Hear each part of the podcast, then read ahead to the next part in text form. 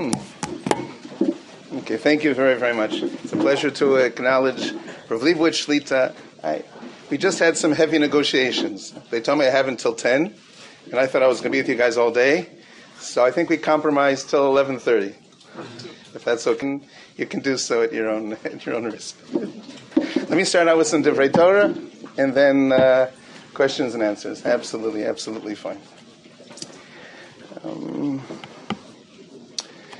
you know, whenever we experience a leap year, the first day of Pesach, last day of Pesach falls out on Shabbos, right? As you know from your travels, Chutz Laretz Teretz Yisrael, it creates a problem with the Kriya Satur. Uh, after all, that the last day of Pesach for us, we're laning a Yantiv Kriya Satorah, Parshas Rei Aser Ta'aser. Eretz Yisrael, they're laning Parshas Achrimos, and that creates a one-off. And the question is what we can possibly do to align ourselves in Chutz Laretz with the Kriya Satorah of Eretz Yisrael. So if I were asked, I, would tell you there's a very, very simple, simple solution. No? The next Shabbos, the next Shabbos, they're leaning here Kadoshim. If we would just combine Achremos and Kadoshim, the whole problem would be solved. So therefore, in a matter of days, we could solve this problem. It's still Ben Azmanim. So therefore, by the time you would return, by the time you'd come back, everyone would be synchronized. The Kriya Satar would be identical. And, and, it's striking, right, that that's not done. It's striking that that's not done. No? Isn't that the simplest solution? And I can tell you, this is true in learning, this is true in life. Whenever you have a simple solution that the Chachamim do not give, the question is not to push that solution, but to take a step back and ask yourself that why is it that that was not adopted? You have a simple teretz to a kash of Tosfos, a simple dion in Rambam, but you see, you know what, that others are not offering this teretz. I want you to take a step back and figure out what is it that you are that you are missing. What is it that you are missing? You have to understand that. Uh, I was having a discussion.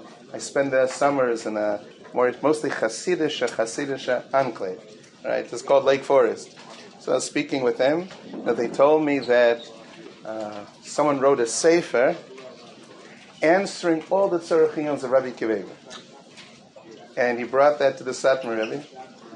There were six that he admitted that he didn't have a teretz for.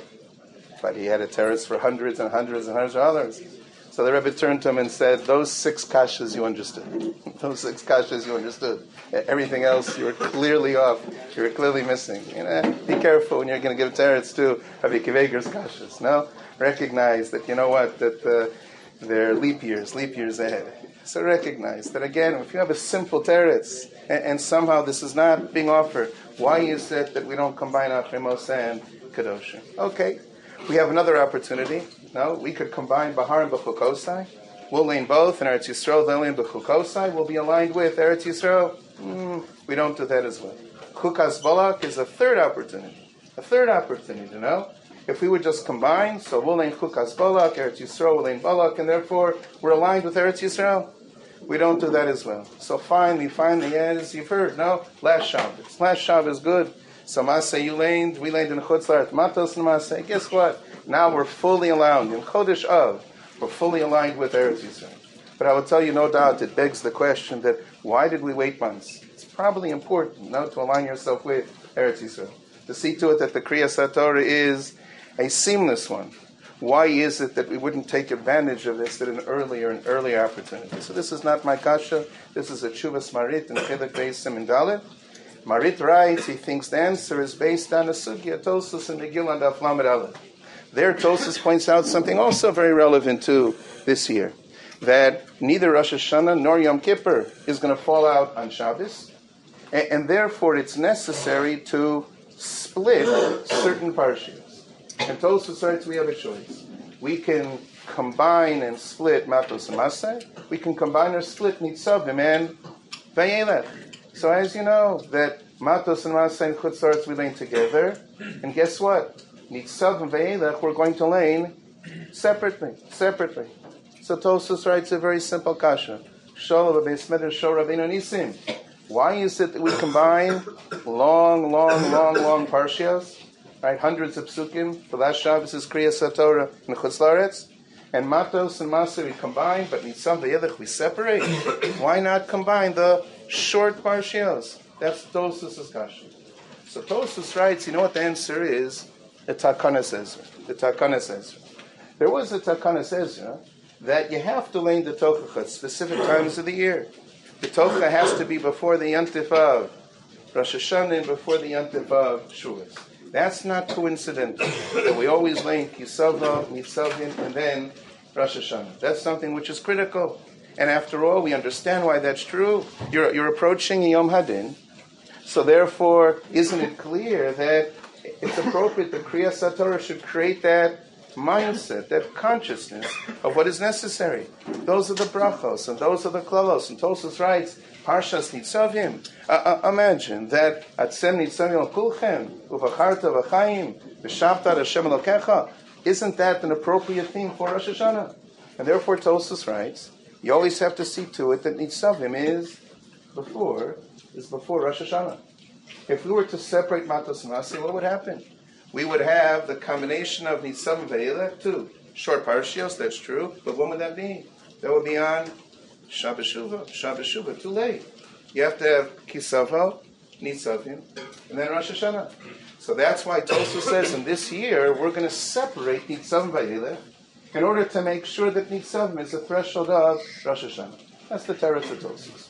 Close. The Marit writes the following. There's a second half to that Takana says that you have to lay the brachos and klalos of Sefer Vayikra before the Yontif of Shavuos. That also is part of the Takana says. Now in my shul, right, we always announce that. No, this is a special Takana Ezra. Have in mind the Kriya Satorah as a Takana Ezra, not just simply the Parsha Sashavur. So the Marich writes the following: If we were to combine Achemos and Kedoshim, you know what would happen? We'd have a significant gap between the Tochacha in Bechukosai and the Yantif of Shuas. We would have that Bahar and Bechukosai, the Midbar Nosa, and then Shuas. There would be a gap of weeks, weeks. And in Eretz Yisrael, there was a gap of weeks between the Tochacha and Shuas. But we have a choice. We can narrow that gap. We can narrow that gap. So therefore, ooh, the Marit writes, that's why it's really not going to be an option for us to be able to combine Achremos and Kedoshim or Bahar and Bechukosai because you want to see to it that you experience the brachos and klalos on the threshold of Kabbalah Sator. And, after all, Shavuos also is considered to be a Yom Hadid, as the Gemara points out, and therefore we have to maintain that juxtaposition. And then Marit writes, you know, there was a minig in Syria that it is true that Chukas Balak, they would combine, and they would realign with Eretz Yisrael. Marit just signs off by saying that, you know what, in most years, that's not the case, and, and, and therefore we follow the typical cycle of Kriya Satorah, and, and, therefore we see to it that we align ourselves with Eretz Yisrael this Pasha. The Chuvas Mari, Chelik Beis, Simida. So maybe one could suggest another another possibility. Another possibility. And here I'll tell you, I think what's clear is the significance of the Haftarah. You know, we pay attention, of course, of course, to the Kriyas Torah, but sometimes the Torah gets a bad rap. No, we really don't pay significant attention to what the Haftarah is supposed to represent. that's something which is critical. It's always an important limit to try to see all the parallels between the Kriyas Torah and the Haftarah. Why is it that we chose this particular divinity on a given a given Shabbos? And if you were to ask me two different Haftarahs that are back to back, that couldn't serve as a greater, greater contrast, greater contrast. I would tell you that those are the Haftorahs, the Parshas Afimos, and the Haftorahs, the Parshas Kadosh. Those two Haftorahs, when you look at them back to back, there's something that's striking. They both speak about our relationship to Eretz Yisrael and our relationship to Yerushalayim in Mikdash. The Haftorah of Parshas Afimos and Amos speaks about Eretz Yisrael and Yerushalayim in the most loving, in the most enduring terms. It, it, tells us that, you know, our connection with Eretz Yisrael is something that's eternal. It's absolutely everlasting. Nothing can be done to jeopardize that inherent, that inherent link, that inherent connection. That's the Haftorah of Parshas Achemos. Amos, that's what we say Sukkot, the Harachim, Yakim on Sukkot, Dovinano Falas. It's based on the Pasuk of that Haftorah of Amos, Perites. That's a stunning, stunning Haftorah. A stunning Haftorah. And I'll tell you the contrast to the Haftorah in Parshas Kedoshim is something which is striking. That's from Yechezkel Perchav Beis, Hasishvot. That refers to Yerushalayim not as near HaKodesh, that refers to Yerushalayim as an Ir Hadamim. It's a city of blood. You know, when you look at all of the mitzvos in Yisur and Parshas Kedoshim, and you look at everything that the Navi says were violated in Yerushalayim and in Eretz Yisrael, there's an incredible, incredible parallel. The Yisur and Parshas Kedoshim, and that which was, unfortunately, tragically violated, that you find in that Haftarah in Yechezkel. That's a stunning contrast in the Haftarahs. After all, the description of Yerushalayim as being an Ir HaKodesh as opposed to being an Ir Hadam. You couldn't find a more stunning, a more stunning contrast. And, and I'll tell you the following that the Chachamim, just it's incredible. They look for every opportunity, every opportunity to lay in the Haftorah of Parsha Sakremos, and they looked for every opportunity to avoid the Haftorah Parshas Kedoshim. It's unusual, no? It's unusual. You have two back-to-back Haftorahs. If I can, I'm going to opt for the Haftorah Parshas Sakremos. If I can avoid laying the Haftorah Parshas Kedoshim, I'm going to do everything I possibly can so Shulchan Aruch writes the following: Whenever you have a double parsha, the Haftorah is always the second, the second. No, with one exception. Achremos and Kedoshim. Whenever they're combined, the Haftorah is always Achremos. Whenever you blame the Haftorah parshas Achremos, let's say that Shabbos is Rosh Chodesh. That Shabbos is Machar Chodesh. That Shabbos, if it's not a leap year, is Shabbos Hagadol. You know what we're going to do? In that particular case, you can't blame the Haftarah Parshas of that Shabbos. Next Shabbos, for Parshas Kedoshim, we're going to lay the Haftarah of Parshas Achemos. We always look for the opportunity to lay Parshas Achemos, that Haftarah, not the Haftarah Parshas Kedoshim. If I were to ask you, right, do you remember the last time we laid the Haftarah Parshas Kedoshim? You know what? You should answer, I really don't, because the last time we named after our Parshas Kedoshim was 1997. 1997. That's, that's pretty heavy, no? We haven't laid that Torah since then. We're slated to lay that Torah in two years, no? Two years. Dafshin Dalit. Lay that Torah. The algorithm is not so simple. No, the only time we lay that Torah is when the Hebrew year has 383 days and the year begins on Shabbos. You need that combination, plain Torah for Parshas Kedoshim. Otherwise, it's not plain. Otherwise, it's not plain. That's incredibly unusual. Now, Talmidim asked me, do we have a right to criticize Eretz Yisrael?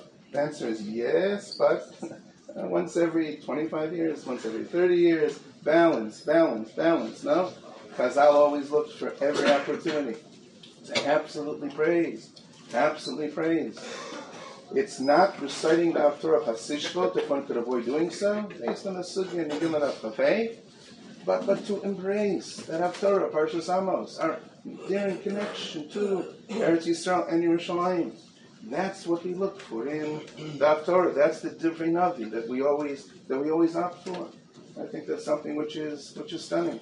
So I'll tell you the following. I'll tell you the following difficulty. Let's assume, for example, it's the last day of Pesach, and you know what? Now we're one off. Let's say that next Shabbos, my easy solution. Let's combine our Chemos and Kedosh. Combine our Chemos and Kedosh. And we would align ourselves with Eretz Yisrael. That would be great. Now, I'll tell you the problem. The price we would pay for it. The price we would pay for it. Always, always, without exception. Without exception. Whenever you have a leap year, and last day of Pesach is Shabbos, what's the next Shabbos? What's the next Shabbos, without exception? Machar Chodesh. The next Shabbos is Machar Chodesh. That means the Haftorah is Machar Chodesh. The Haftorah is Machar Chodesh. You know what would happen if we were to combine Achemos and Kedoshim? We would lay the Haftorah of Machar Chodesh. The next Shabbos would be Parshas Emor. We would skip the Haftorah of Parshas Achemos. We would skip the Haftorah of Parshas Achemos. If we keep Achemos and Kedoshim separate, guess what? That Shabbos is Machar Chodesh. The next Shabbos is Kedoshim. We're going to lay the Haftorah of Parshas Achemos. We're going to salvage the Haftarah of Amos Perites. That's the Haftarah that speaks about the beauty, the splendor of Eretz Yisrael. I want to align with Eretz Yisrael, but not at the price of skipping that year, this Haftarah, Parshas Amos. So you know what? I'm going to be very, very patient. I'm going to be very patient. No, I'm going to wait to align with Eretz Yisrael in order to really align with Eretz Yisrael. Now, to be able to lay in that particular Haftorah, and I'll be patient. I'll be patient. Uh, the Soloveitchik pointed out the following. Okay, so you know what? After Moshe Kedoshim, what about Bahar B'chukosa? What about Bahar B'chukosa? You know what? If we were to combine Bahar B'chukosa, so we would be laying the Haftorah B'chukosa, we'd skip the Haftorah Parshas Bahar. We would skip the Haftorah Parshas Bahar. Right? So even all the B'nai Yeshiva. Now, they don't know Haftorah, it's okay, but, but they know the Haftorah Parshas Bahar. No, that's the Sugya Shtaros. No, that's Shtaros. No, Lamed Beis, Sefer HaMikna. No, Vedi Chasim and Mesira and Shtar Kinyan and Shtar Raya. Now, that Haftorah you have to know. Now, that's like required, required reading, that Haftorah. No, we're going to skip Shtaros. Okay, what's wrong with skipping Shtaros? You're uh, Ben Yeshiva, you can't skip Shtaros. No, but no, what about What's the context of that Haftarah?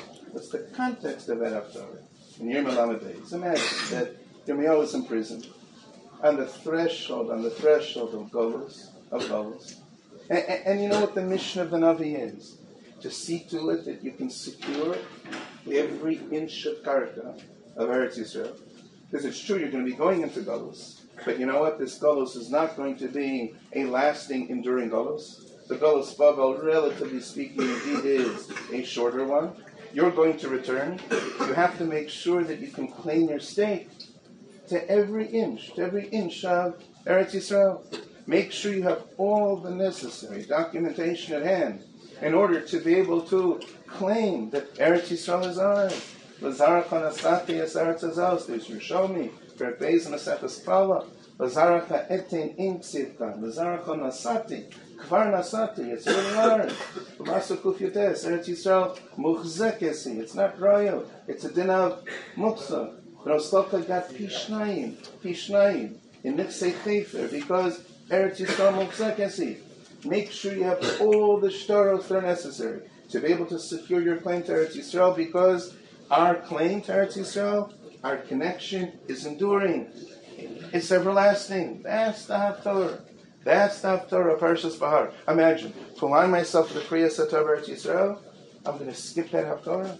I'm going to skip that Haftorah. You know what? I'm going to align with Eretz Yisrael by understanding the theme of that Haftorah, of Yirmi Alamed that I understand.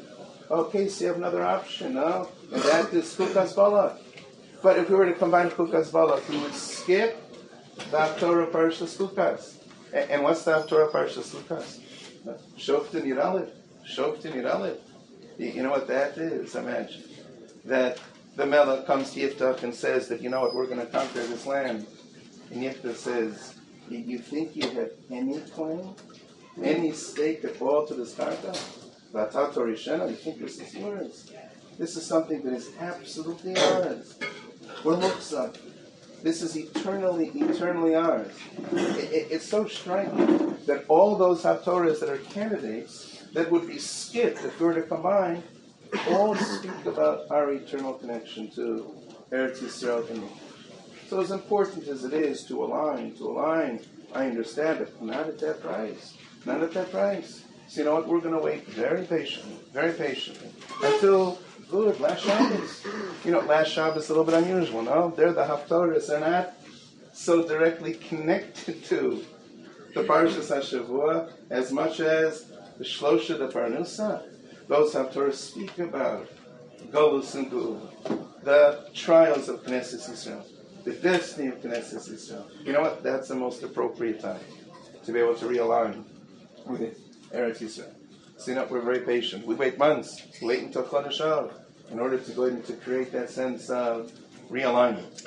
I think that's something which is uh, worth thinking of. Worth thinking that. You know that we have to realign. We have to realign. It's easy to combine the parashios, and maybe pragmatically, prudentially, that could solve the problem very, very simply. Yeah, but not at that price. Not at the price of somehow skipping those stories that speak about our eternal connection to Eretz And that I will tell you clearly is the mindset concerning the Chodesh of, you know, there's a concept, there's a concept of a Chodesh, you know? And, and if you were to ask somebody, you know, in America, based on a civil calendar, is there any meaning to a month? Meaning to a month? They're going to tell you uh, a month is like irrelevant. No, if, if, a person asks you, do you feel different in, in March than you do in April? why, why, should I feel different? Because April came to an end and uh, May is beginning. Why, should that be? These are just conventions. And how many days does a month have? 28, 29, 30, 31. It doesn't correspond to anything. It doesn't correspond to anything, no? How, how can that be? That from a Torah perspective, a month doesn't correspond to anything. Now that's the magnificence of the Lua. You, know, you should learn the Lua. It's inspiration, inspiration. You see the brilliance of the Chatmei HaMasorah in, in, in our Lua. It's something which is absolutely, absolutely striking. It's striking in Lamdas, it's striking in Musa. You'll just see how they understood comprehensively how Kadosh Baruch Hu created, created this world. If I ask you to feel differently than in other than in Av, you better you better feel differently. You know, uh, it's not like just April or May. What do you mean that there's there's a chalos? a month is something which is absolutely meaningful. At the low saber, Yakom Rosh Chodesh. If not for Xeris HaKasav, I would think you could fulfill the mitzvah of Sipur Yitzis Mitzrayim any time during the month. It's striking, no? After all, Ki B'chodesh Ha'avim Yatzosim Mitzrayim.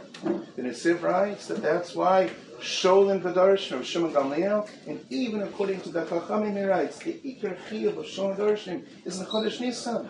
This is a Chodesh, a Chodesh of Geula. You know, there's a Ritva. The Ritva writes in a couple of places. The Ritva writes that when the Navi Zechariah speaks about the fast days of the year, it doesn't speak about a date, it speaks about a, a month.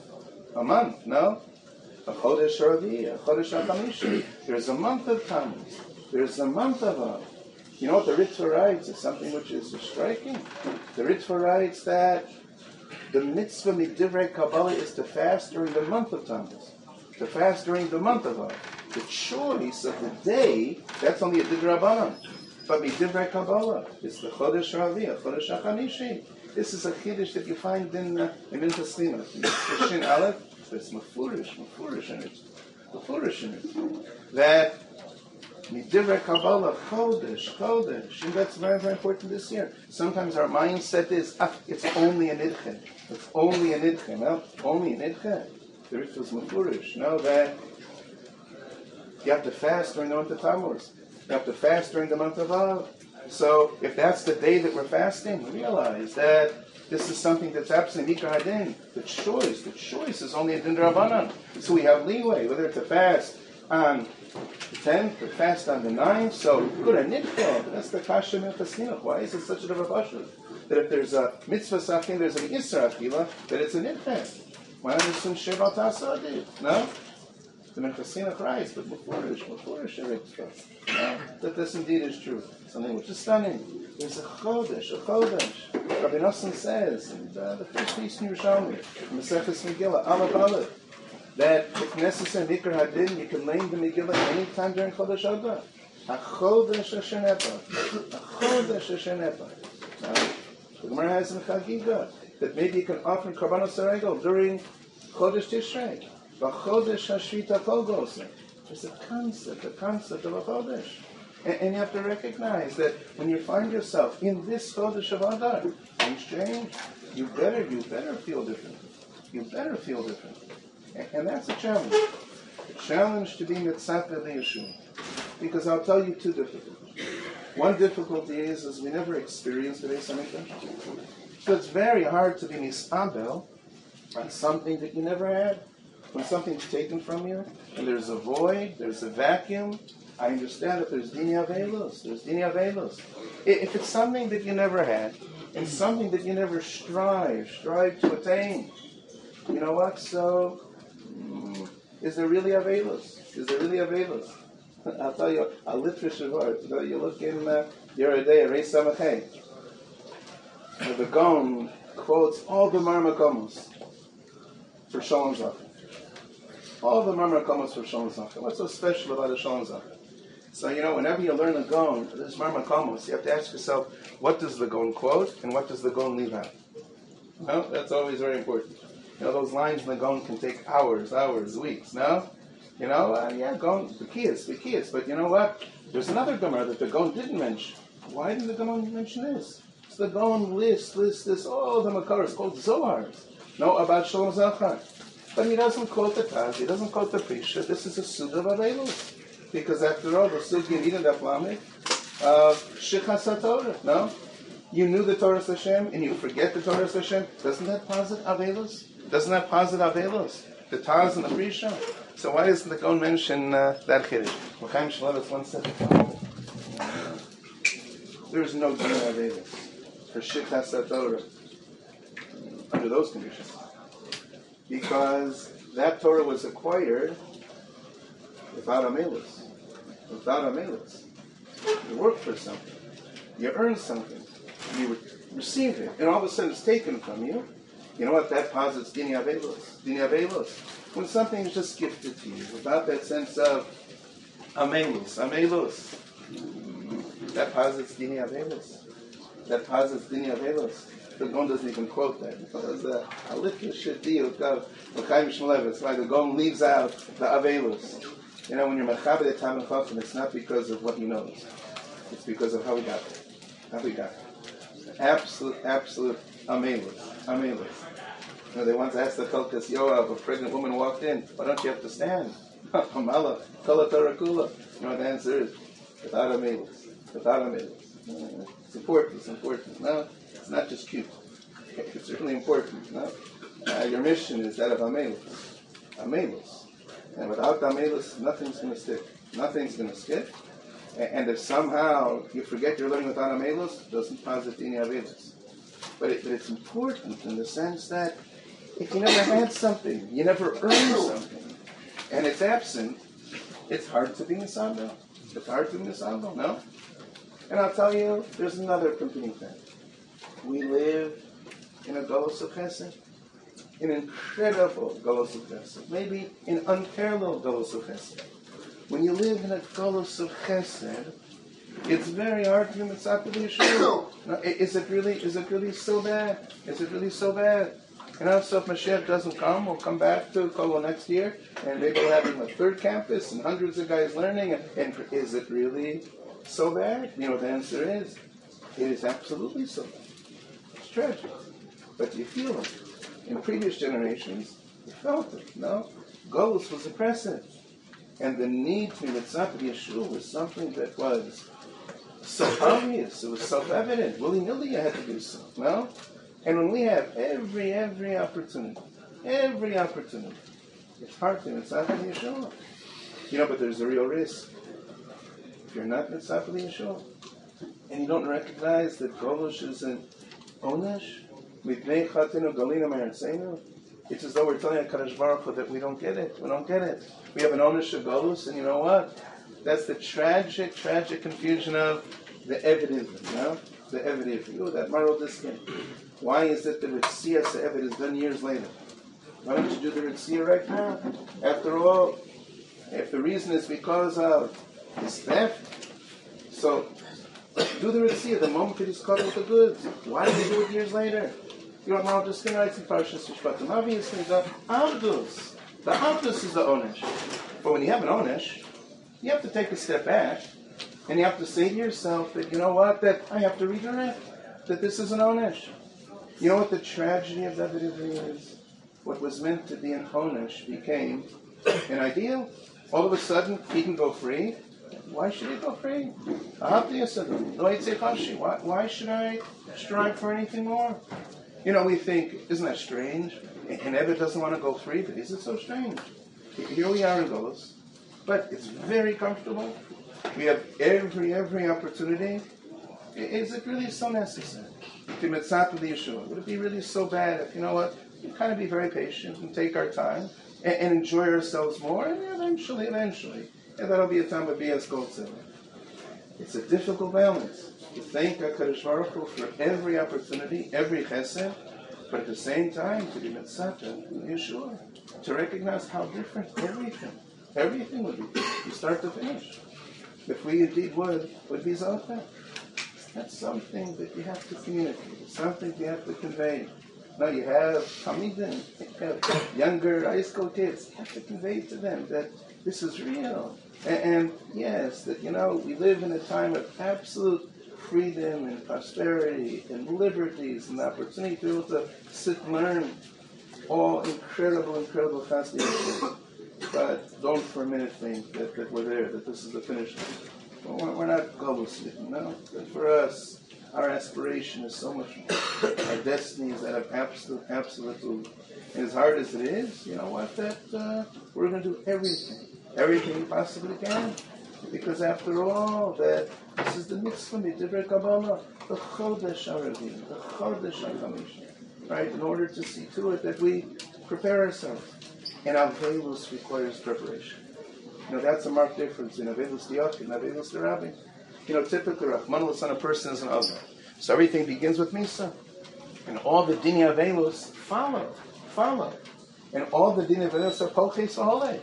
You start with Aninus and Yom Rishon and three days and Shiv and Shloshim, your base Yodesh. Everything descends. Here it's very unusual. That, you know, here all the Hakana begins before. And everything is most Sipahole. You have the three weeks and the nine days and the Shusha Kalbo and different phases of Tisha B'Av in and of itself. You know, why is that different in terms of Boches V'Alev? Isn't it obvious? If I were to ask you, what is the avodah of Avelus? I'll tell you there's a marked difference between Avelus Diach and Avelus Derabit. When it comes to Avelus Diach, you know what the avodah is? Not to prepare. Not to prepare. A person loses a relative, don't prepare. You know what the avoda is? How do you respond? How do you respond to loss? You respond with emunah, with bitachon, with dayan with sidur kadin, and, and, therefore the response is critical. But I'll tell you something about Avelus Derab. It's not about the response. It's how you prepare. How you prepare. You know, Avelus Derabim is like a Chodesh Elul. And Rosh Hashanah, Seres Tshuva, the Rambam says the purpose of the Tainus that requires hachana. That requires preparation. All of a sudden you wake up, oh, now it's Tisha. Like now it's Yom Kippur. You need windows to prepare. And therefore the preparation has to be most sekaholik. And Avelos Diyachid, the mindset is how do I respond? Sidu Kadin, Amunah Mitach. Avelos you have to prepare yourself. Prepare yourself. So that's what you have to see. You know, as incredible as it is to be in Eretz Yisrael during this time, you have to recognize it's a time of Avelus. And that has to be conveyed. You have to realize that Klal Yisrael is sorely, sorely lacking, even given everything that we have. See, thank you for for Chasdi Hashem, but you recognize that so much more, so much more has to be done. And that's something that's important to kind of internalize, especially, especially when you're here. You know, we don't sit there and uh, just look at the clock Tisha but recognize that it's an opportunity, an opportunity to try to connect with the Baruch and especially, especially to connect with Asek Baton. I'll tell you that the greatest Avedus of Tisha it's not naive. It's not naive. No? The greatest Avedus of Tisha is you don't have free reign in learning the Torah session to the others. Imagine, no? That all you can learn is Dvarim Harayim, and even that you can only learn in a superficial and a cursory way. A cursory way. What greater sense of it? Greater sense of it. Amma of the heart. Before can be Torah to you. No? Nadar Medat Peyal.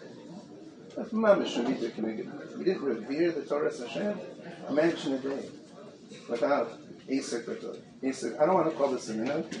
But I'll tell you something, I always encourage, this is what the whole family does. The whole family does. What's the first thing you do in Tisha What's the first thing you do in Tisha You better not tell me that you eat Nidra. You better not tell me yeah, you can wait. You can wait. Huh? Eating and drinking. Tisha is over. Sit with Sit with There are many restrictions to Tisha know something you can't eat, you can't drink, understand.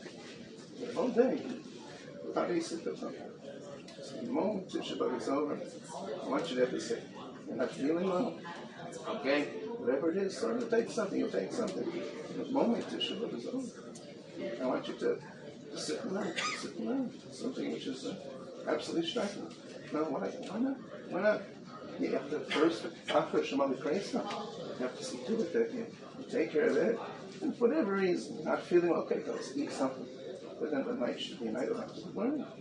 You went all day, all day without it. How can you, how can you not seize, seize and maximize that, uh, that opportunity? I'm telling you the first thing you do, sit and learn. Sit and learn a lot of them. Hazard signals that, that you've been learning. No doubt, the Baruch will appreciate that more than simply that uh, you're eating and you're drinking, and you'll take care. You'll take care of it. That's who we are.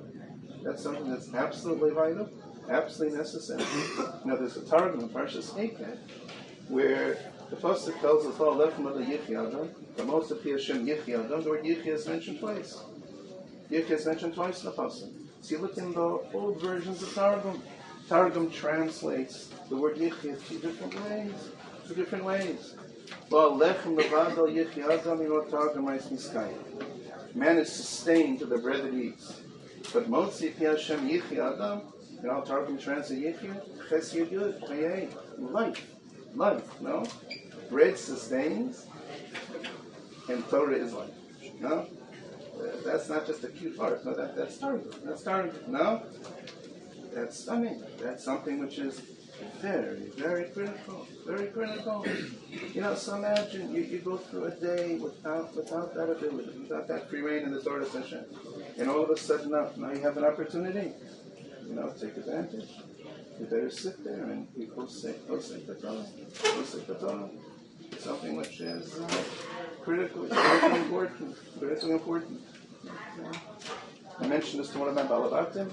He said to me that, you know what, he was, uh, I think in Eretz Yisrael at the time, years ago, he was with uh, Rav Lichtenstein, you know, during that time. Tisha B'Av was over, and the whole family is sitting and eating. he just wasn't there. He wasn't there. So he just asked, he asked his wife, and where is the road, you know? Where's the road? The road is learning. The road is learning. Tisha B'Av is learning.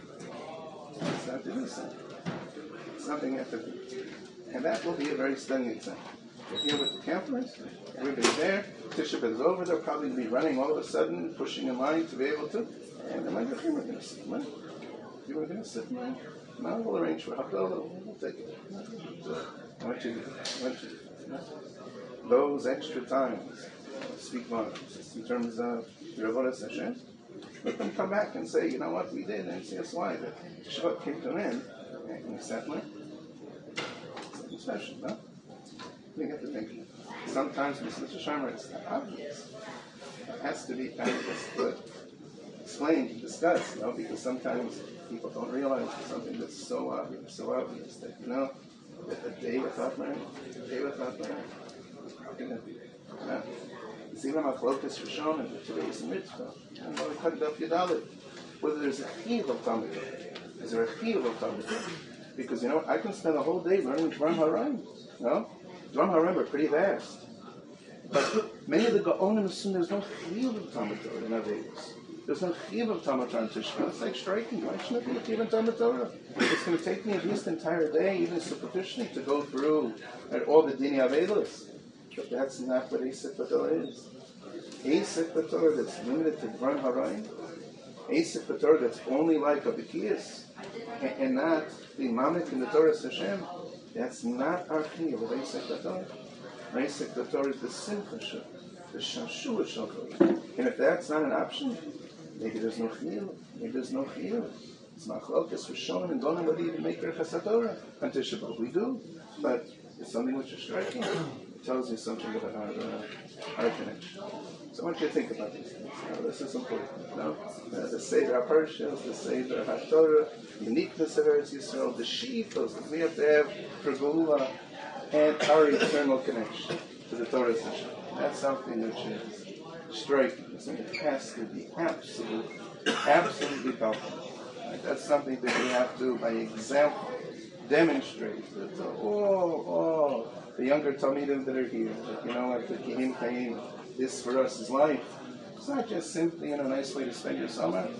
This is mamish, mamish anything. Something we have to absolutely seize, something that you have to absorb, something that has to transform your avodah Hashem on a regular, on a regular basis.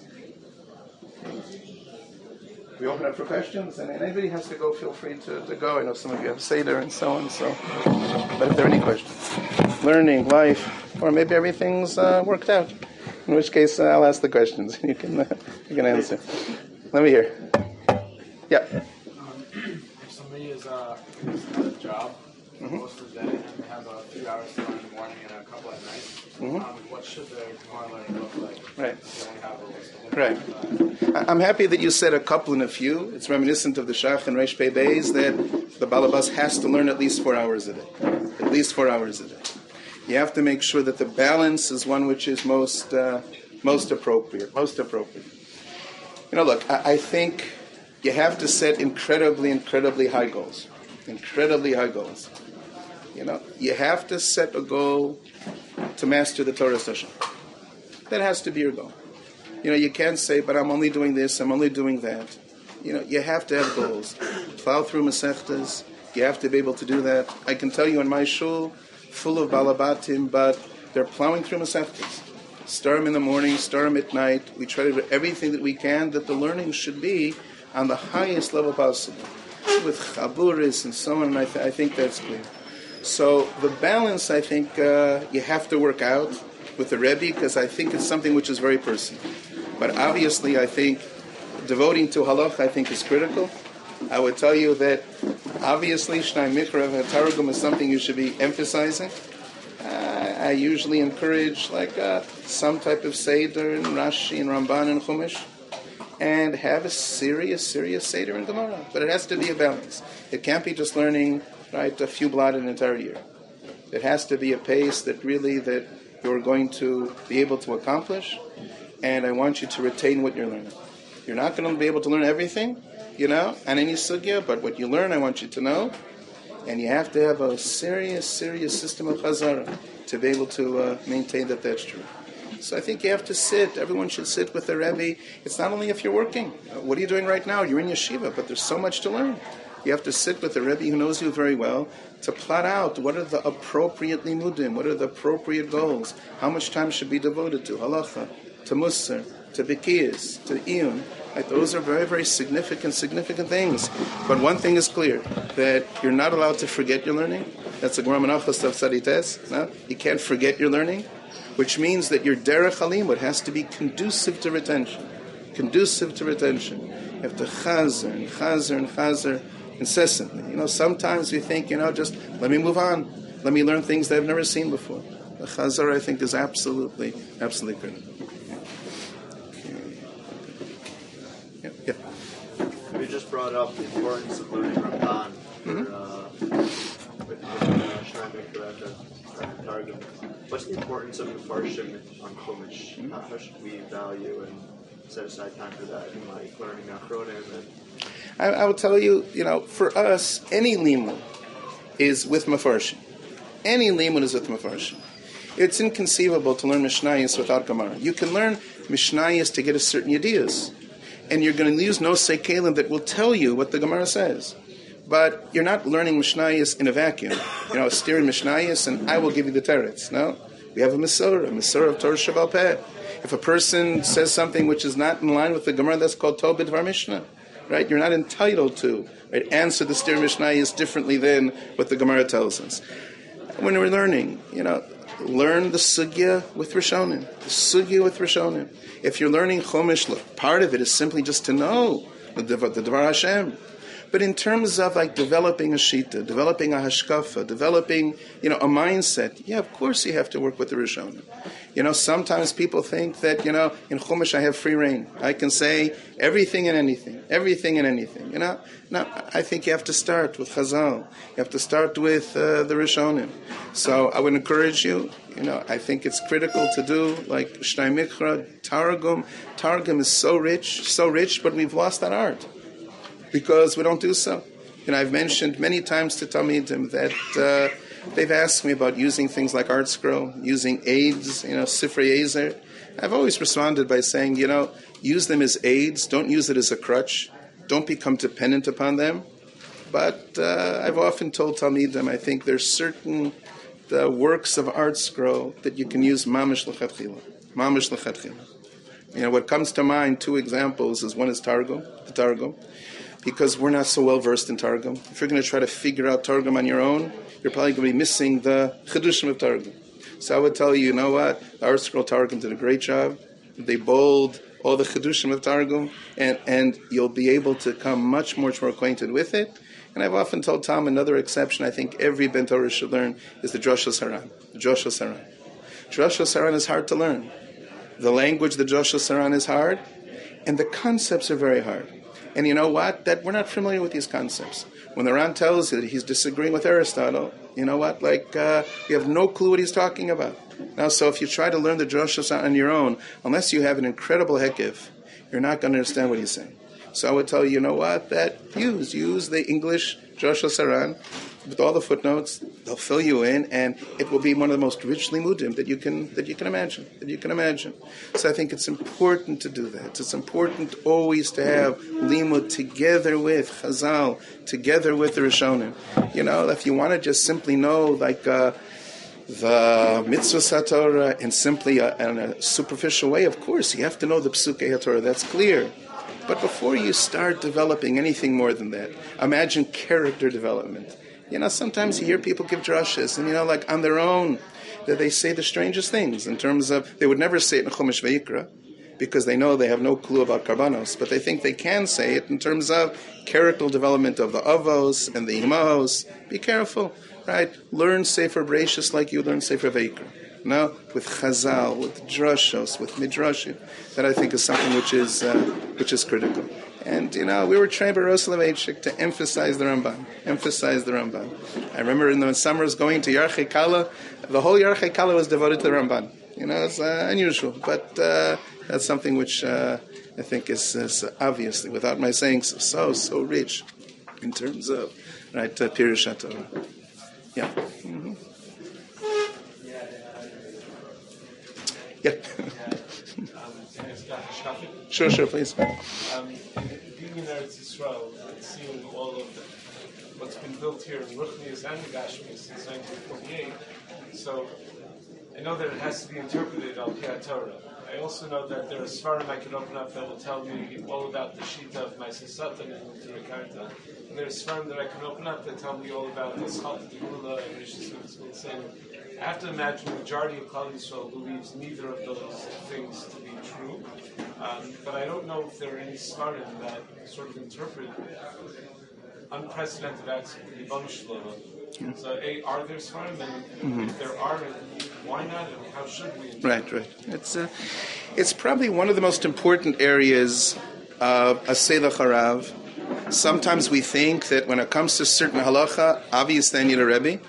When it comes to hashkafa, you know what? Things are so diverse that that's something that I can establish on my own. I'll tell you, if anything, the opposite is true. You can get clear hadracha from svarim and halacha than you can when it comes to areas of hashkafa. I think you have to have a rebbe who can plot those things out for you. When you witness what's happening in Eretz Yisrael, it's absolutely incredible.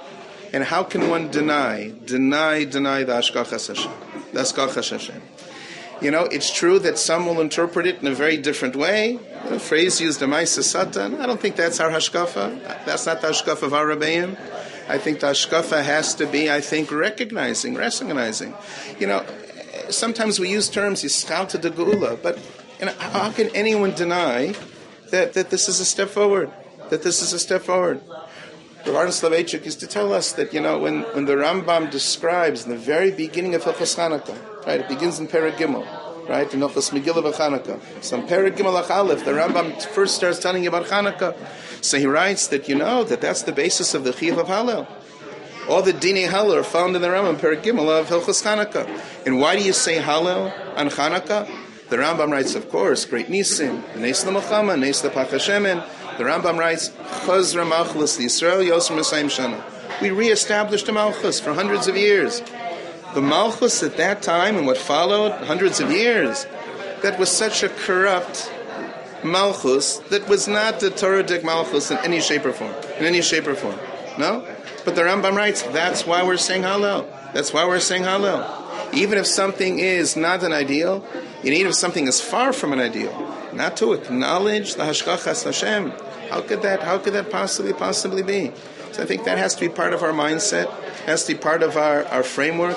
You have to recognize, as I mentioned, great Chasti Hashem, what we have in Chutz but you know, no one can think our destiny. Our destiny is in Chutz. That's certainly not who we are. We can justify, and Shilas has to be asked why we are in Chutz Laretz. It is a play to remain in Chutz. That requires intense hadracha. But in terms of she'ifos, of Knesset Israel, Take a look at the Rambam in, uh, in and Daf Yud Gimel. Now the Rambam describes, now like in the Pirush Mishnayos, that Klal Yisrael is defined by the presence of Knesset Yisrael in Eretz Yisrael. I think it's something which is uh, absolutely, absolutely clear. I think it's something to speak with your Rebbeim about, something to get very, very, very, very good hadracha. You know, the Beis Halevi in Perak of Sefer Shmos writes the following there are two people who can be living in Chutz Laretz. But for one person, it's absolutely justified, and for another person, it's absolutely not. And depending on the mindset, that's going to determine whether a person is guilty of a bitul essay, of a Rashma Yishav Two people can do the very, very same thing. But you know what? The why question is important. He cites the Tosfos and Ksubas, Navkuf Yud. The Bali Tosfos yearned to be in Eretz Yisrael, but they couldn't be because of Sakanas Drachim. The Beis Halevi writes that's very different from someone who doesn't yearn to be in Eretz Yisrael. They may both be in Chutz Laretz. But for the one who would be there if not for Sakanas Drachim, that's called Ones Rachman Apatre. And for the person who would remain there if there wasn't an Ones, oh, for that person, it's called a Bittel essay. And it's stunning, no? Take a look at that Beis Halevi. Shmos Perak Beis. Shmos Perak Beis. The Beis Halevi writes the same thing when it comes to Techias Yisurim. Uh, uh, imagine, for example, uh, a woman is expecting she has to go to the hospital on Shabbos. You would never be Machal Shabbos, but you drive that woman to the hospital. That's a mitzvah, but pikuach nefesh. Let's assume, for example, a Jewish taxi driver shows up. I'll ask you the following question: Your wife has to go to the hospital to give birth. You're calling a car service. Should I specifically ask for the Jewish driver? Better the Jewish driver should be taking us to the hospital than taking the next call to the game. No? So if there's a Jewish driver there, let him at least take me. So instead of in Chutzlar saying, is there a non-Jewish driver? Say, is there a Jewish driver who could possibly take me? This is Pikuach Nefesh. So the Beis Halevi writes the following. The taxi driver shows up, and he says, where do you want to go? He'll take you anywhere. The fact that it's Pikuach Nefesh had nothing at all to do with his Chilul Shabbos. That was purely incidental, no? Beis Halevi writes a Kiddush. He thinks that's Chilul Shabbos. He thinks that's Chilul Shabbos because the driving had nothing at all to do with Pikot Nefesh. If you want to go, you want to go there. That's like striking, no? It means the mindset sometimes is koveya, whether something is an Issa whether something's a, a mitzvah daraisa. Even if you're doing the very, very same thing.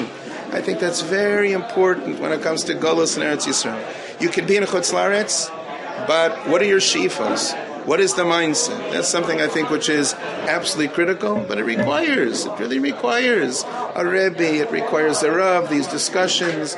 Being in Chutz Laretz is not the default. That has to be justified, and there are many, many justifications. But it's something I think which is uh, critical to discuss with Rebbe. Yeah. yeah. Before this became involved recently, I was on a program with many less affiliated teams, and uh, a lot of questions I got um, were, backgrounds, they were confused why Orthodoxy was so makpid on not having female rabbis and women leading and things of that nature. And I gave answers that you know I've heard, but I was curious how Rebbe would approach answering those types of questions. Mm-hmm. You know, we obviously believe that the Torah Hashem is eternal. It's not something that shifts from one era to another. You know, clearly, clearly, clearly you know, the Torah Hashem envisions different roles. A different role for a Kohen, a different role for a Levi, different roles for men, different roles for women, you know, and I think that's something which is clear. If one is looking for something which is purely egalitarian, and something where whether you're a Kohen, Levi, Israel, male, female is kind of ignored, it certainly is not clear in terms of the Torah Hashem. I will tell you though that how you present it and how well you know the Makoros is something which is critical, something which is critical. And realize that the achrayis that all of you have, certainly in what you describe, when you're representing the Torah Hashem to those who are not affiliated. But even here, you're representing the Torah Hashem to people who are less well versed as you, or maybe not as committed as you are. That's an incredible, incredible achrayus. Incredible achrayus. You cannot misstep. You cannot misstep. Don't assume that you have all the answers. There's nothing wrong with saying to a Talmud, I don't know, I have to consult, I have to see how not only what the halacha says, but how absolutely to present it. And if you're giving chaburas to kids, you know what? You better invest yourself incredibly, incredibly, to make sure that what you're saying is inspirational, it's compelling, it's something that the Tamir are going to walk away from saying that they want more. They want more. Don't cut any corners. Don't cut any corners in terms of what your achrayus is in order in order to do so. Yeah. I'd also mention just simply, you know, the program is a magnificent, magnificent program. But now I'm speaking to the madrichim. You know, your personal learning, your personal learning during the summer. How many masechtas have you finished? Since whatever you, you're in college, you finished early June, May, you know, from May until September. May until September. How, how much have you done? How much have you done? How many chazaras? How many masechtas? How many, how many sugyas? You really have to give very, very serious thought to it. Very serious thought to it. No? If the answer is, you know, I'm, I'm going to a morning seder in a shir and I did a blot, or two blot, I'm not going to be happy. I'm not going to be happy. You know, I, I can tell you that you're in a miskeres, and, and, that's true for those who are in yeshivas and taking classes in the afternoon, whether it's with me, whether it's elsewhere, where you know you're balancing your day. You're balancing your day. You're not learning 12 and 14 hours a day. You're balancing your day. You're balancing your day. You know what? When all of a sudden you have windows of time where you could you have to give really serious, serious thought to the balance. How much am I learning myself? How much am I accomplishing? How much am I striving? How closer am I to finishing Shas? How closer am I to mastering Kol? Those are very, very serious questions. Serious questions. You know what? What you're doing here is incredibly important, incredible value, but every one of you has to sit with your Rebbe and say, what are my shifos for the summer? Kolo's finishing like in a week plus. You know, and how many weeks do you have until whatever the fall? Elo, you know, you better sit down and work out. How much am I going to learn during that time?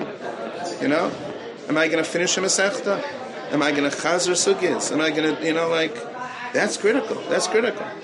Um, I'm surprised that sometimes the finest of our B'nai Torah don't have the types of shifos in, in order really, really to sit and to accomplish and uh, to emerge with godliness. That's something I think is absolutely critical. No? Is it something that's on your mind at all? Is it something that kind of you give thought to? I think you have to really think about it very, very carefully. Very, very carefully. You know, what is the balance? What is the appropriate, uh, the appropriate response? I think you have to work that out very, very carefully. Very, very carefully. You know. Hmm? Does that strike any chord? Is that like, uh, oh yeah, no problem, I'll do it. Good, good. I think you have to give very, very serious, serious thought to it. What you're doing here is incredibly, incredibly important. But, but, but, but, you know what? If someone says to you, okay, at the end of this window of time, what did I accomplish in terms of my learning?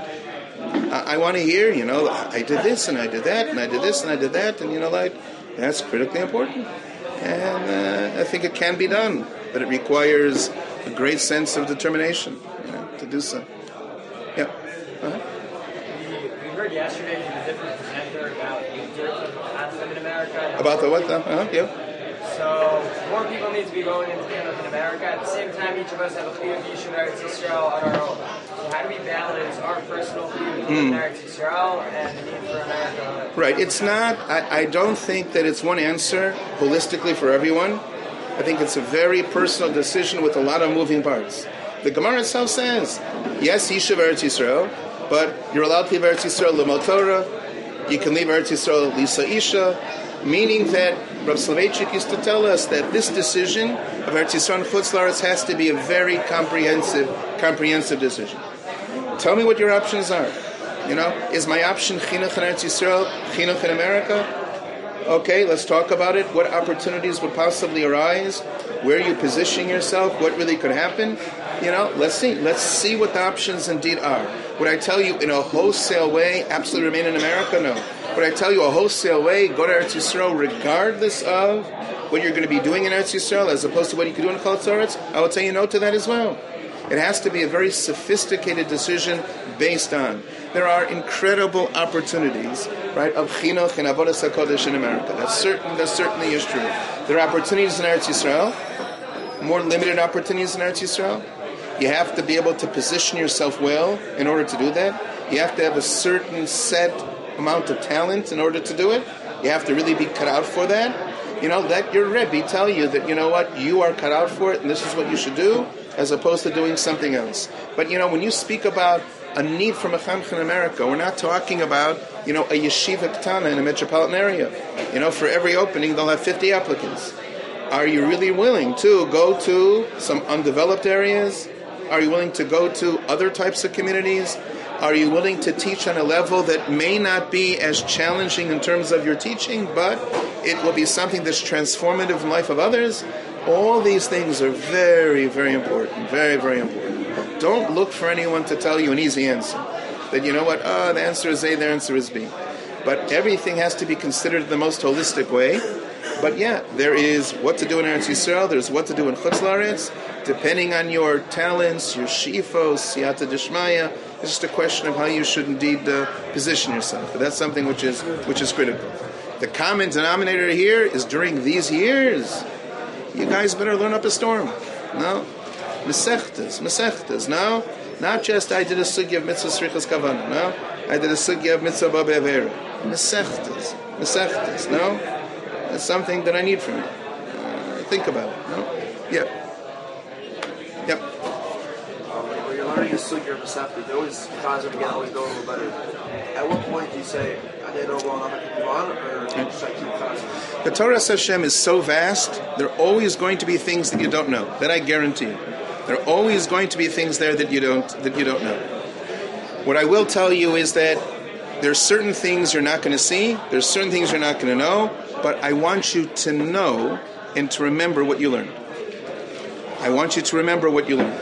So maybe I didn't see the Milchamos, but I saw Rashi and Tosfos. I want you to know Rashi and Tosfos. Know Rashi and Tosfos. So you know what? You're learning another sugya, and the sugya reference is a sugya that you learned.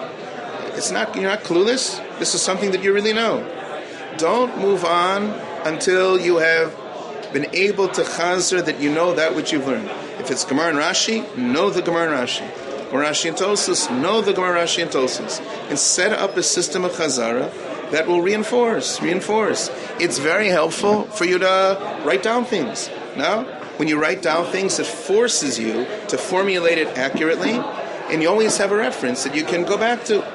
You're simply going to learn with never writing anything down, never doing. You know, even the most gifted people, I can assure you, are, are writing things down. The Rambam writes in Perish Mishnayis, even before Gittin Daf Samach. You know what?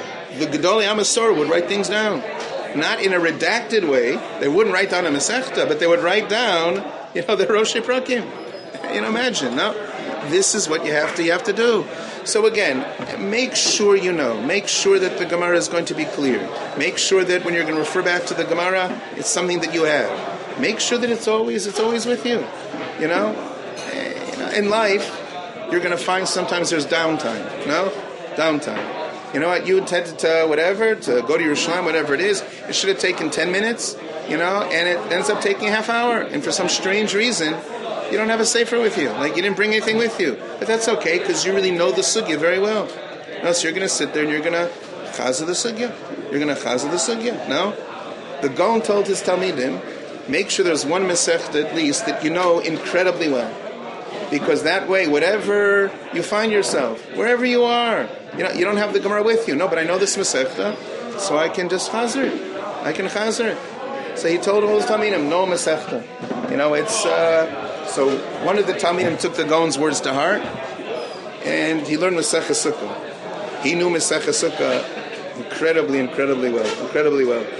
So he said to the Gaon, he took his words to heart, and he knows Masech Sukkah. I wouldn't recommend telling the Gaon that you know Masech Sukkah. No? So the Gaon started asking him like all kinds of questions. No, like you know what? And it was clear that the Gaon's knowing a Masechta was just beyond. Yeah, how many times Rav is mentioned, how many times Abayi is mentioned, like just incredible, incredible, incredible. Then the Gaon makes this comment, like the Gaon says, you know, how do you spell the word sukkah? You know, so the Talmud answered, well, sometimes it's written with a vav, sometimes without a vav. Yeah, the Gaon right, yeah, of course, because when you go through the Bavli Yerushalmi, you're going to see that there are 91 configurations of a sukkah kshera and 85 configurations of a sukkah psula. And that's why in Chumash sometimes sukkah is written malay, sometimes sukkah is written chaser. No? Ooh, you know, like uh, when I learned Masechah Sukkah, I, I, didn't even think in those terms. Not like about, uh, but whoa, that, that, was, that was like a f- comment to the Gaon. A comment to the Gaon. It's pretty, it's pretty unbelievable. Rav Asher once gave a shear, hours and hours, going through every case. You know, showing the Masechta, you know, because you have to try to calculate what the Gaon was counting, what the Gaon was not counting, but it, it's something which is stunning, something which is stunning. You know what? Know something well enough that, you know what, wherever you are, you're caught off guard. You know, you miss the plane, you miss the train, you miss the bus. You know what? But I'm going to chazer, right? And uh, you know, start chazering, chazering things. You know, it may happen once in a while. You're in a class, and the class is just like beyond. No, it's like really beyond. You know, and it's probably not such a nice thing to do to sit there and to just uh, you know to pretend your laptop is on something else or to sit there with the sefer in the class. You know, that's not the nicest thing to do. You don't have to do that, no, because you know this Masechta very, very well. No, so you sit there and you're and you're chazering and you're chazering and you're doing and uh, you know what? Trust me, it can happen, and you can uh, in, in, these situations. No, try to do that. Yep. How does a person deal with uh, Yerida? Portion is not a lot of people and see the times let's say, for example, why you you'll get through with like a crazy study, you'll get knocked off your start, very hard to recover. How do you recommend uh, set that up? Look, you have you have to go into it in an intelligent way. I think you have to plan. You have to recognize. You know, in, in every profession, there are going to be intense times and less intense times. You know, you have to recognize that. Don't let it throw you off your game. You're an accountant. Tax season's going to be busy. You know what? So it's not going to be productive if you're bemoaning the fact that you can't learn 12 hours a day during tax season. Because tax season is going to be very, very comprehensive. But you know what? It's how holistically you plan things out. That's true. You know, and recognize, recognize that there are going to be periods of time where you have to learn more, periods of time where you may end up learning less. Like that's uh, that's okay. You know, not everything is the same. What you have to realize is that sometimes we experience, you know, peaks and valleys in life and there are opportunities. There are opportunities. You know, when a person is going through a difficult time, that's an opportunity to be able to persevere, an opportunity to be able to demonstrate real emuna and real bitachon and real amelos at those particular times. That's something which is like absolutely critical. Rabbi Yonah writes, you can take a look in Shaarei Teshuva, that that's the meaning of right, Kina falti kamti, apostle Micha. Rabbi Yonah writes, Ilmale nafalti lo kamti. Ilmale choshech lo orli. If I wouldn't experience darkness, I would not appreciate light. If I wouldn't fall, I wouldn't have the opportunity to be able to rise. Everything that HaKadosh Baruch Hu gives you is for a reason, and you have to just exercise that the most appropriate way. Say you go through a little bit of a difficult time, guess what? Now's the time really to gird yourself. Now's the time to really persevere. Now's the time to really embrace that sense of emuna and bitachon. But go into it with your open eyes. Realize that there are going to be periods of time where less intense, more intense. That's normal, right? And you know, I would tell you this. You know, the Steipler writes lahalacha that the chiv of Talmud Torah is learning in your free time, unoccupied time. It could very well be that sometimes you have more free time than others. That's perfectly normal. But occupy every moment of your free time. It's not Bittul Torah when you're davening. You don't have to feel guilty of Bittul Torah. You know, if indeed you got good hadracha and you're taking the right classes in the right environment in the right sviva, and this is necessary, don't consider it to be Bittul Torah. If it's done right and you're doing what you have to do, so let's concentrate on the free windows to be able to maximize your learning. Yeah. Yeah. You mentioned uh, how we should be learning a lot. be having a balance? Sometimes guys, let's say after night Seder, officially ends, or during the afternoon, there's a break. You want to hang out with some of the guys in your or just have like Right. more of an informal, not just in the basement Mm, right, right. relationship. You can have a relationship with someone that's a role model. So how do we like? You, you have to get very good hadrach in terms of the balance. Look, if this is your responsibility, you know, you have to do your responsibility very, very well. Very, very well. Yeah, but of course, that's a balance. That's absolutely a balance. A Rebbe could probably spend every moment of each day with the Talmud, but if the Rebbe is not investing in his learning, he's not going to be, right, an appropriate Rebbe. An appropriate Rebbe. It's important that there are windows of time that obviously you spend, and you're not just there in terms of just the chabura. You have to be there in a broader sense, but you know what? They're gedarim. They're gedarim. You know, and you have to realize that uh, sometimes that we're not as careful as we should be about our personal, our personal learning, our personal learning. You know, some people learn daf yomi. You know, one of the beauties of daf yomi is in their mind they can't go to sleep at night unless they finish the daf, because then they're going to fall behind. So you know what? They were supposed to come back at 10 o'clock at night from something. They ended up coming back at 12 o'clock at night. You know what? They're not going to go to sleep because they realize this is what I have to do. This is what I must do. They don't have the luxury of saying to themselves, you know, it's already 12 o'clock at night, so I'm, I'm not going to do it. So how devoted are you to your Talmud Torah? So you know what? This Talmud needed hadracha. You spent an hour with him, you know, above and beyond. Okay, so you know what? You're going to sleep an hour less. That's going to happen instead of your learning. Like instead of your learning. My avodas Hashem today was just being a pal, right? Being a madrich, and, and not my own personal learning. You must fit these things into your regular routine. You must fit these things into regular routine. I, don't want it to be that you know what that the balance is. I spend hours and hours in doing this, and in terms of you know what I accomplished in terms of my learning was only that. You have to be responsible. If you have a, a job responsibility, I want you to do it, to do it well. But obviously, these are things that you ask your Rebbe that how should I spend my bizman? How do I spend a summer? How do I spend a couple weeks that I have? Is it appropriate to go on a trip someplace with my friends? You know? Or is it appropriate? You know what? I've been taking college classes for the past five months, and I finally have a couple weeks. You know what? The trip that you can take to your friends is to the next beis medrash and, to sit there and learn. When was the last time you learned 12 hours a day? Not like seize those opportunities. That's something which is critical. You know, obviously, we don't want anybody to burn out. We want to make sure it's somewhat balanced, but, you know, you have to think about it. You're in a misgeres where you're not able to spend, you know, hours and hours and hours and hours a day on end exclusively learning. So if you have windows of time where you could do that, you, better seize those moments. No, otherwise, how are you gonna how are you gonna become? How are you gonna emerge? How are you gonna be the best mashpia? How are you gonna be the best mechanech? How are you gonna be the best madrich? No, unless you really are so well versed in the Torah Hashem. Something which I think you have to give very very serious thought. to. Yeah. We live in a, very like productive society nowadays. Should like eight cents. We're fortify oneself from that society. Yeah, it, it- it's it's a very important point in the sense that the Rambam writes that ideally a person should strive for a shvil hazav, right? The derech hamutza, golden mean. So what does that mean? It means you want to end up here. Where do you position yourself? Where do you position yourself? So the Rambam is mafurish. Now, you can't position yourself in the middle because that's ignoring everything else around you. Let, let's say you live in a very promiscuous society and you're going to position yourself in the middle and the society is pulling in this way. You're not going to end up in the middle.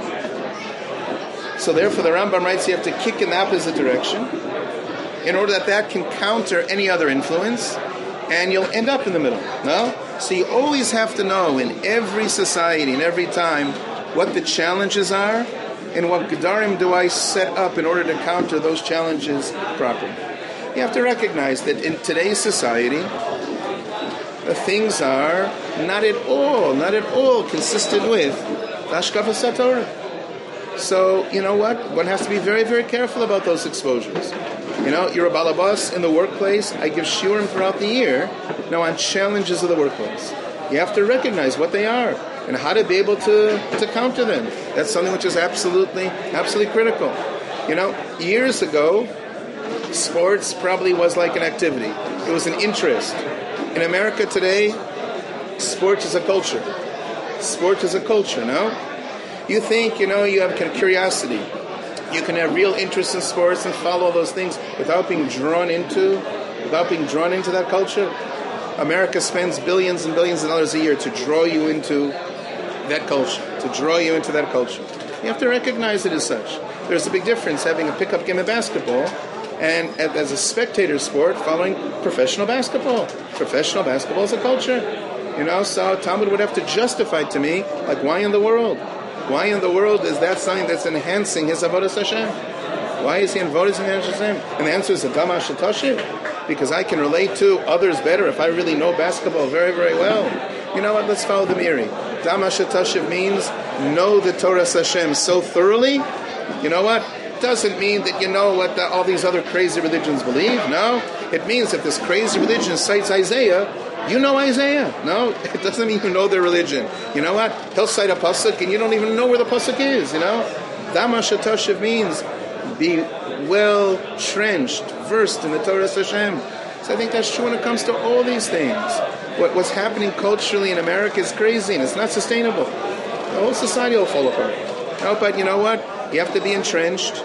You have to be clear and it's in every area. You have to be able to set up the most appropriate, appropriate gedarim, and that's something that you have to get good, uh, good adracha for. But be well aware of it. Well aware of it. It's something that affects every part of society, whether it's centrist, whether it's Haredi, Israeli Haredi, American Haredi. The fact that society permeates is something to be careful about, and you have to be aware. You have to counter it. Yeah.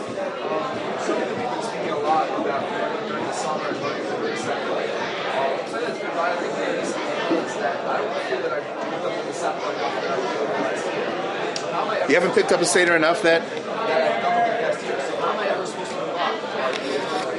Look, I think you have to holistically. You know what? I want to be a Ben Torah. I really want to be well versed in the Torah Hashem. I think you have to, you know, I want to be a doctor. What does that mean? You want to be a doctor? So you're going to tell me, you know what? That you want to be a doctor? Well, you have to start taking these classes, and you have to be pre-med, and then you have to go to medical school, internships, residencies, fellowships. You know, you're going to tell me what it takes. You know, I want you to be an outstanding Ben. What does it take? You better answer that question. You know, with the same rigor. You know, you know what it takes. It takes this year Bava Kama, next year Bava Basra, next year Bava Metzia. That's what it's going to take, and I'm going to commit myself to to do that. It's not going to be listening to a shir on five block.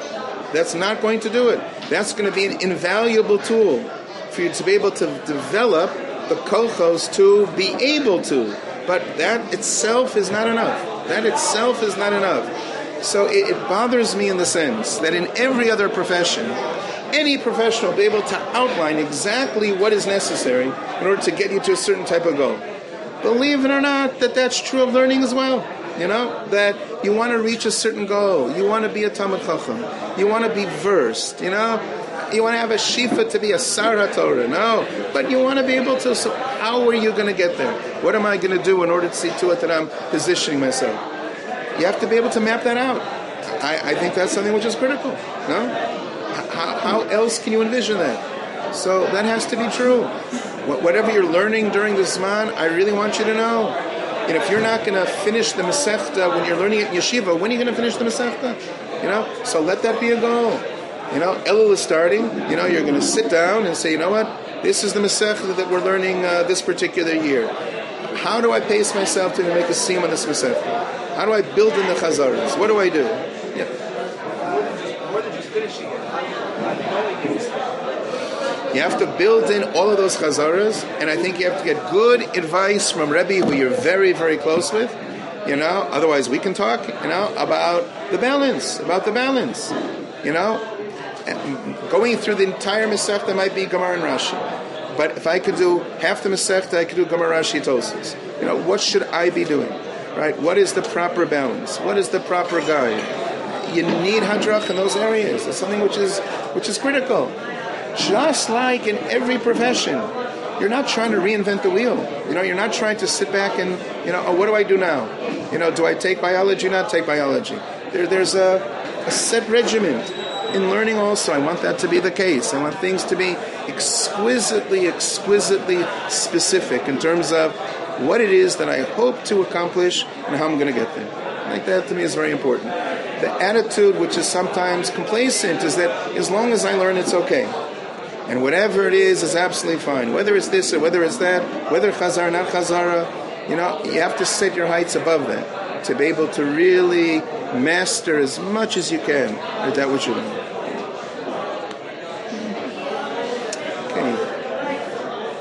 Good? Okay, yeah. Mm-hmm. From the Gemara, it seems like Kiddush Hashem is like a, defined by a, um, like an objective standard. Um, for example, for Hesed, like elementary college. Um, how much is Kiddush Hashem defined by an objective standard, or how much is it subjective? by people that are They're, they're different. They're different elements. They're different elements. That's where you have to learn the sugyas like very, very, very well. If you take a look at the Rambam in Perakei Fokus so the Rambam has various types of Kiddush Hashem. There's certain things that are very specifically defined, very specifically defined. Cases of Yehareg V'al Ya'avor, right? Some of them are not as clear, but fundamental machlokus rishonim, but very specifically defined. Then the Rambam goes on to discuss beyond Yehareg V'al Ya'avor, Aver lahachis, Aver l'tayavon. The Rambam writes that also can entail elements of Hashem. And then the Ram goes on and discusses the sugyas and Yoma of like day to day life, day to opportunities for Kiddush Hashem and Chil Hashem. And, and that's something that is certainly not as defined as in terms of a sugya, for example, Harik Yamfor. There are different forms of Kiddush Hashem and Chil Hashem, and I would tell you that every mitzvah, every Avera has an element of Kiddush Hashem and Chil Hashem. The Minchas Chinuch points out at length that sometimes the onish of the Chil Hashem Shabbat is going to be far away the onish for the particular Avera. So there are two moving parts to Kiddush Hashem. They're the objective Gedarim, which itself sometimes is significant machlokes, but then there is the broader V'nikdashti, the broader V'nikdashti. And that's Mefurish Nesig in, in Yoma. Take a look at the Rambam, the end, of Ofis Yisori Both, uh, both are absolutely correct. Okay. All right. Right, you should be Matzliach. Yeah, come. Yeah.